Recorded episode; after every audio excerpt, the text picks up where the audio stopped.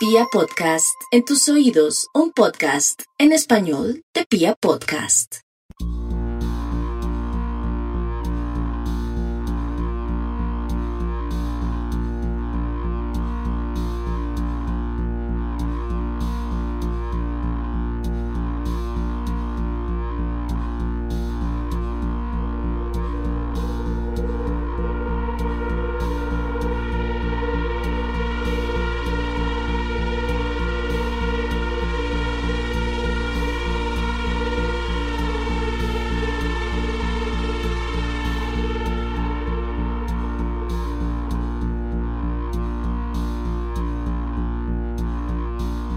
¿Dónde se traza la delgada línea que divide la justicia de la venganza?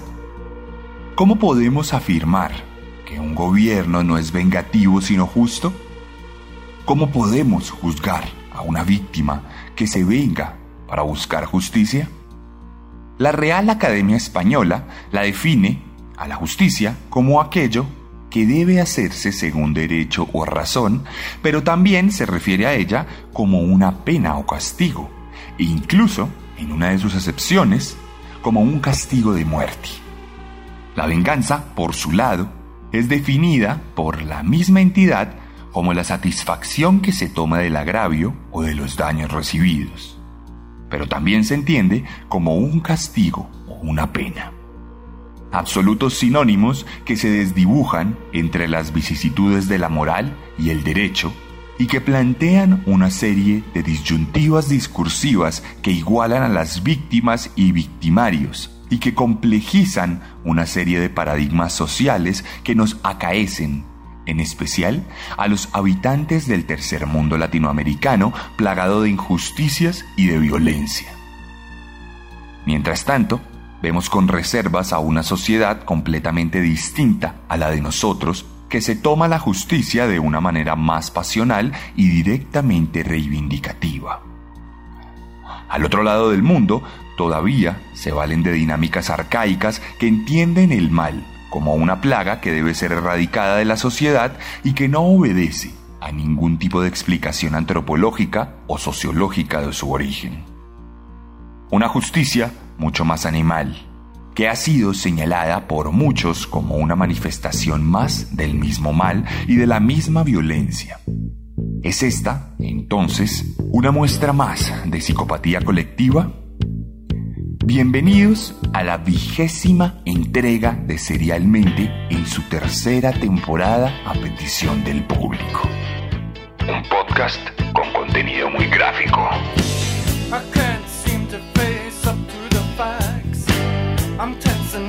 And I can't relax. I can't sleep cause my bed's on fire.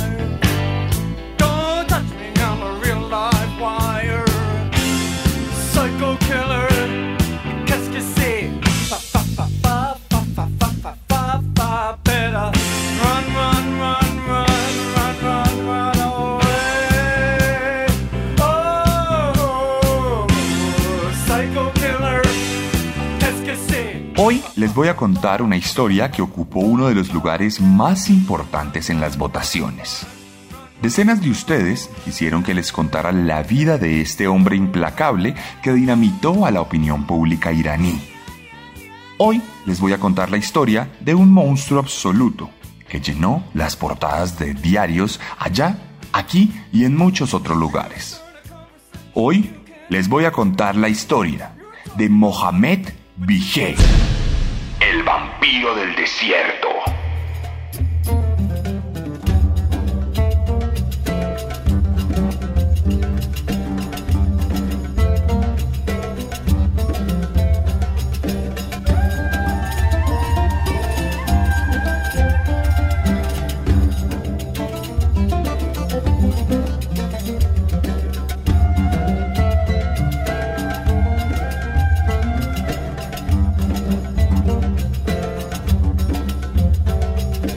Esta historia comienza el 7 de febrero de 1982 en el distrito de Kuhan, al noreste de Irán.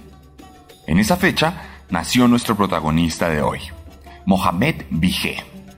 Pasados tres años de la Revolución Islámica, que convirtió al país persa en una nación regida por estrictas interpretaciones del Islam. Una revolución que prohibió el licor, que cubrió la cabeza de las mujeres y que cortó la tradición milenaria de un imperio histórico que ha estado presente en el mundo desde que los primeros humanos recorrieron las tierras áridas del Medio Oriente. En ese lugar, en una familia tremendamente pobre, compuesta por una pareja que tuvo 13 hijos, llegó nuestro protagonista. Desde muy pequeño, su vida estuvo llena de privaciones. Nunca tuvo mucho para disfrutar. Había bochas bocas por alimentar. Había pocos juguetes para compartir. Y el amor nunca fue abundante.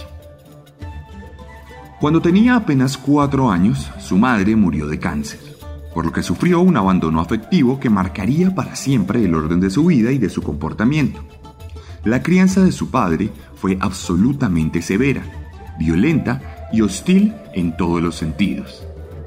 Desde que tuvo uso de razón, nunca en toda su vida tuvo ni una sola muestra de afecto por parte de su progenitor lo que comenzó a incubar en su joven corazón una ira reprimida y un resentimiento con la vida misma que pronto tendría varias manifestaciones. Su padre se volvió a casar y su madrastra siempre despreció a todos sus hijos por ser un recordatorio de que alguna vez había amado antes de ella. Por lo que nuestro protagonista no pudo encontrar ningún refugio allí tampoco. Su padre, por su lado, solía golpearlo en cuanto tenía cualquier excusa, e incluso lo encadenaba constantemente dentro de la casa para evitar que tuviera un libre desarrollo. Esto siempre estuvo ligado y conectado con la difícil realidad económica de la pareja, la cual obligó que el joven Mohammed se retirara del colegio y comenzara a trabajar en diversas labores de construcción cuando apenas tenía 11 años algo que, como él mismo afirmaría, lo frustraría por el resto de sus días, pues siempre sintió que su infancia terminó muy pronto y que estaba obligado a comportarse como un adulto cuando todavía quería seguir siendo un niño. Esta fase traumática terminaría con un acto inconcebible, cuando un conocido de su familia se aprovechó de su abandono y su soledad y abusó sexualmente de él en muchas ocasiones. El mismo Vigé luego corroboraría el trauma que esto causaría en su psique.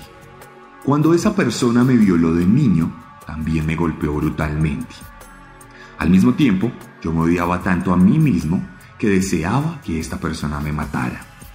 Pensé en el suicidio durante esos años. Este recuerdo tuvo un efecto muy malo en mi espíritu.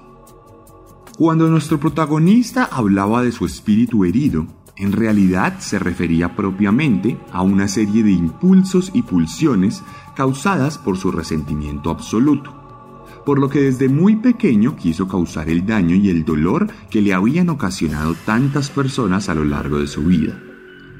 Por esta razón, poco después de haber sufrido el abuso sexual, comenzó a matar animales enfermos, quemándolos vivos, buscando en el fuego un bálsamo para el dolor de su alma. También porque aseguraba que el dolor de los animales enfermos era el mismo dolor que sentía él, por lo que quería salvarlos a través de la muerte. Para estas alturas, Vigé comenzaría a trabajar en una fábrica de ladrillos donde ganaba un sueldo miserable a cambio de extensas horas de trabajo en las que se dedicaba a crear ladrillos en un horno rústico que operaba con el que más adelante se convertiría en su cómplice. Ali Bagui, un adicto a la heroína de 31 años que no tenía ninguna aspiración en la vida y que simplemente trabajaba para poder pagar sus adicciones. Pasarían los años y el adolescente tardío, que en realidad era ya un adulto de 22 años, sufrió otro revés. Esta vez de orden platónico cuando se enamoró de la hija de un pariente lejano y trató de cortejarla, pero fue rechazado estrepitosamente debido a que era analfabeta, por lo que su bajo nivel de formación académica y cultural lo convertía en un mal partido para cualquier mujer que no fuera de clase extremadamente baja. Ese último rechazo le recordó y le reafirmó todas las dinámicas de resentimiento y dolor, instándole a dejar salir de forma definitiva e implacable el monstruo que había vivido aletargado en su interior.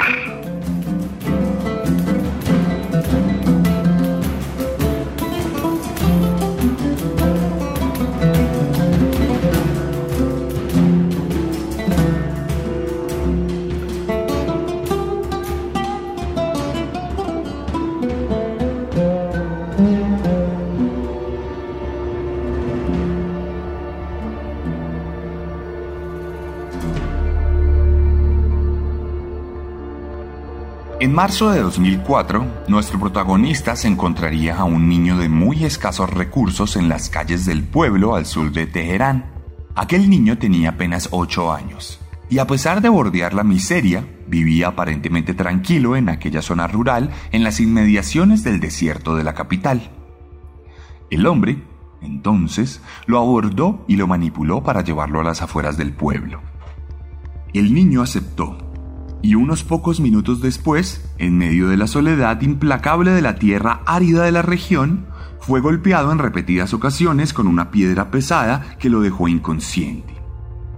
Luego, mientras era una especie de muñeco de trapo, sin fuerza ni resistencia, fue violado para ser abandonado en el mismo lugar. Pocas horas después, su cuerpo fue hallado y su familia extendió un sepelio al que el mismísimo asesino en serie asistió sin ninguna vergüenza. Aquí comenzó un rápido camino de muerte en el que su cómplice comenzó a asistirlo a cambio de dinero para poder seguir consumiendo su droga.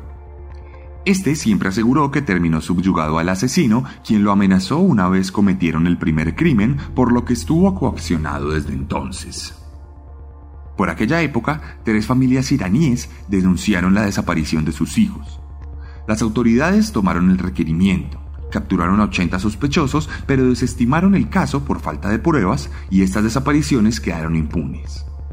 Entre esos 80 sospechosos estaba Vigé, a quien le bastó con guardar silencio para no despertar ninguna sospecha y para ser liberado para seguir matando. Después de este episodio, y temiendo perder el rastro de sus víctimas, compró un cuaderno y comenzó a anotar los nombres y los detalles de cada niño que raptó. Aquí, siendo apenas mediados de 2004, nuestro protagonista se convirtió en una máquina de matar que se cobró la vida de varios niños de la región. Muchos eran niños afganos que desaparecían sin que las familias no pudieran hacer nada para denunciar su muerte, pues temían que al ponerse en contacto con las autoridades y a falta de un pasaporte, podrían ser deportados a su país, que en ese momento estaba siendo invadido por Estados Unidos. En este punto de la historia, el modus operandi del vampiro del desierto fue el siguiente. Se acercaban a niños solitarios y les invitaban a cazar animales al desierto, a veces conejos, a veces zorros.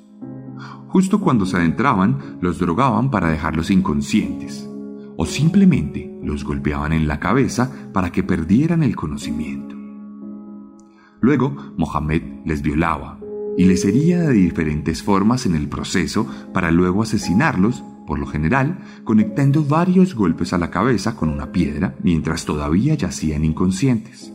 Acto seguido, él y su cómplice abrían un hueco de poca profundidad en el desierto, enterraban los cuerpos de los menores y buscaban un animal para matarlo y dejar su cadáver sobre el lugar donde los enterraban para así disimular el olor a putrefacción. Por otro lado, otra de las fuentes de reportería iraníes aseguraban que en algunas ocasiones Vigé tomaba los cuerpos de los niños y los incineraba en los hornos de las ladrilleras donde trabajaba. Algo que no se pudo comprobar del todo y que probablemente fue una construcción de la leyenda de nuestro protagonista. El caso es que pasados pocos meses, el saldo de víctimas arrojaba 17 niños entre los 8 y los 15 años, dos hombres adultos y una mujer mayor de edad. Saldo final y comprobado de este criminal, aunque siempre se ha creído que probablemente fueron más las víctimas que cayeron a manos del vampiro del desierto de Teherán.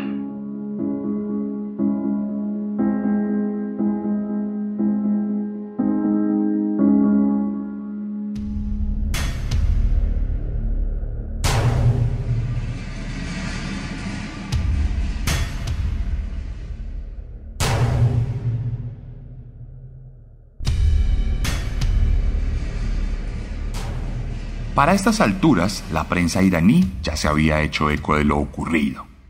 En menos de seis meses, 20 personas habían fallecido y desaparecido en una misma locación, la mayoría del mismo perfil. Por lo que fue allí cuando Mohammed recibió el apodo de el vampiro del desierto de Teherán. En este punto, hasta el mismísimo presidente del país por aquel entonces habló del caso públicamente y ordenó que el ministro de Defensa en persona liderara la búsqueda de este hombre. Naturalmente, las autoridades pusieron todas sus fuerzas al servicio de esta investigación, por lo que pronto nuestro protagonista se quedó sin maniobrabilidad. Víctima de sus propios impulsos, no pudo esconderse mientras la búsqueda se adelantaba y fue visto en las inmediaciones de varios de los asesinatos, por lo que fue capturado entre bombos y platillos el 12 de septiembre de 2004. Luego de 200 horas de interrogatorio, en los que se presume algunos momentos de tortura, confesó la muerte de un niño a quien arrastró a unos jardines donde lo violó y lo golpeó con una piedra. Cuando volvió por el cuerpo, no lo encontró.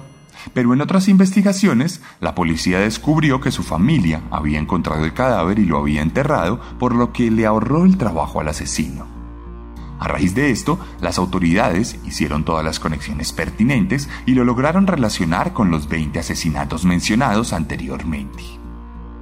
Entonces comenzó el juicio donde terminaría confesando todo frente a las familias de las víctimas quienes se abalanzaron en grupo a cobrarse justicia por su propia mano. Algo que las autoridades impidieron en medio de un escándalo nacional, lo que provocó que el resto del juicio se llevara a cabo a puerta cerrada. En una de las sesiones y con absoluto cinismo, el criminal diría lo siguiente. Cuando vi a los desafortunados niños de Pagdash, los maté para salvarlos de una vida de tortura y dificultades, así como maté a mi primera víctima. Lo maté para que se deshiciera de la presión de la vida. Eso me dio paz, aunque más adelante también le otorgó un efecto muy negativo a mi espíritu.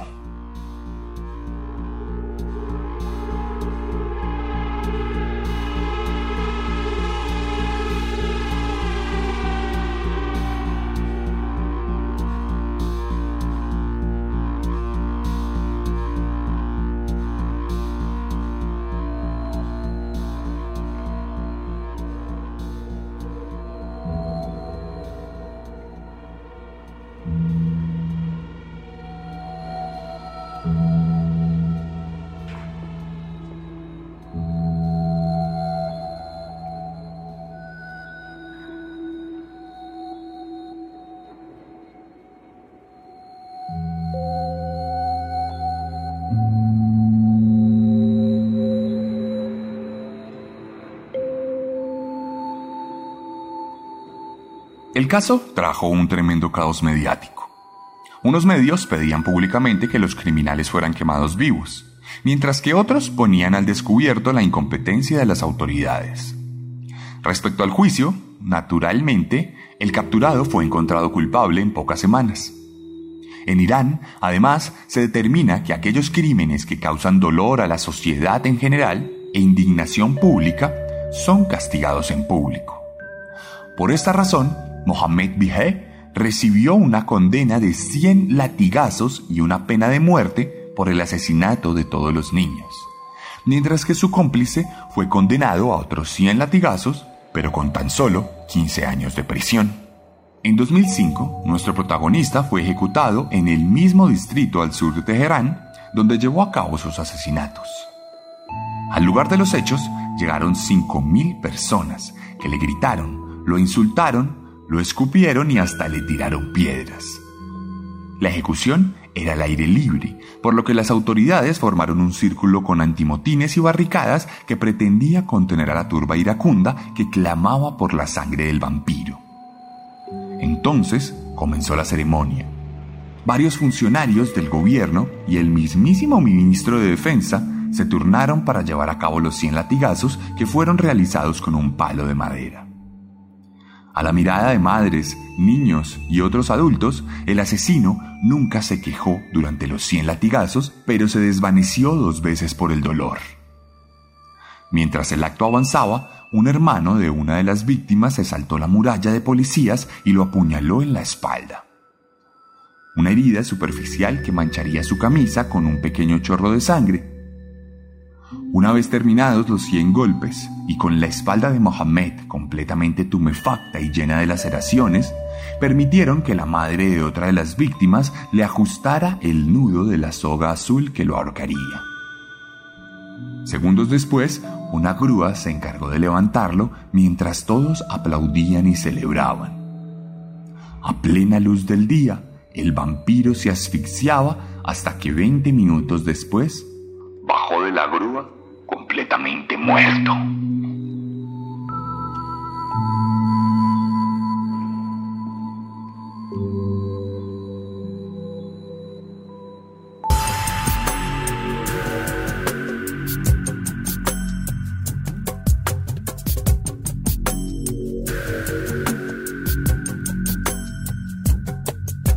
Sobre la memoria de Mohammed también hay una teoría conspirativa que dice que nuestro protagonista en realidad trabajaba para una banda de contrabandistas de órganos. Se dice que secuestraba a los niños y los entregaba a sus socios y jefes para que pudieran comercializar principalmente sus riñones.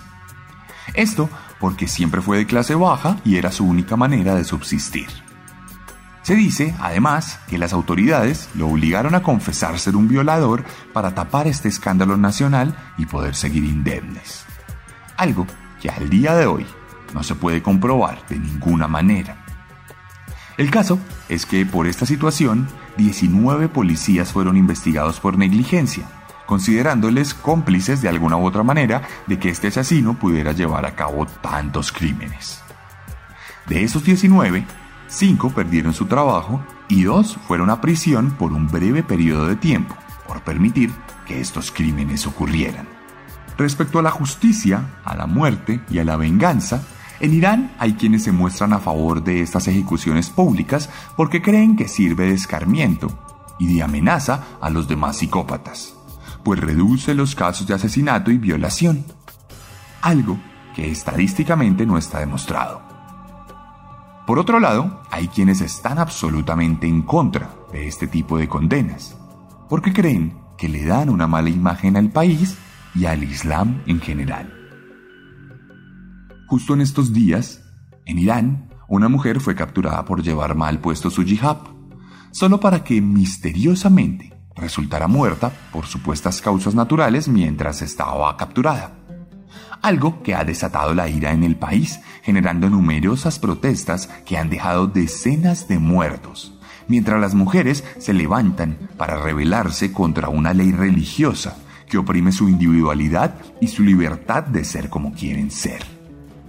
La sociedad iraní se ha sabido forjar entre la venganza, la justicia arcaica y la subyugación de una sociedad temerosa de Dios. ¿Y ustedes qué posición tienen al respecto? ¿Qué opinan de este tipo de prácticas inquisitorias y de estas condenas que varían según el caso? Los espero en los comentarios.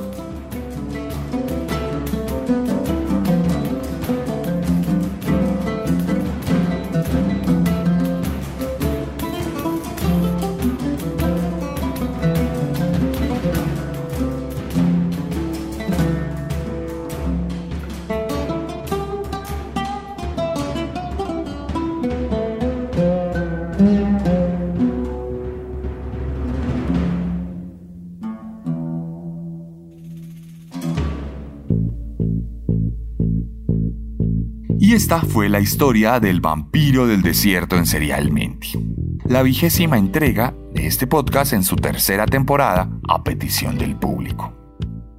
Si les gustó este podcast, lo primero que les voy a pedir es que lo recomienden. Si lo escuchó en YouTube o en Spotify, por favor compártalo en sus redes sociales, muéstreselo a un conocido a un familiar que disfrute de estas historias y que pueda conocer el mundo serial. Si les gustó también, les recomiendo que si están en YouTube le den like, dejen un comentario y lo hagan llegar a otras personas, mientras que si están en Spotify, le activen la campana de notificaciones para que siempre sepan cuando hay un nuevo capítulo. Recuerden que si para ustedes es placentera mi forma de narrar, va a ser aún más placentera mi forma de escribir.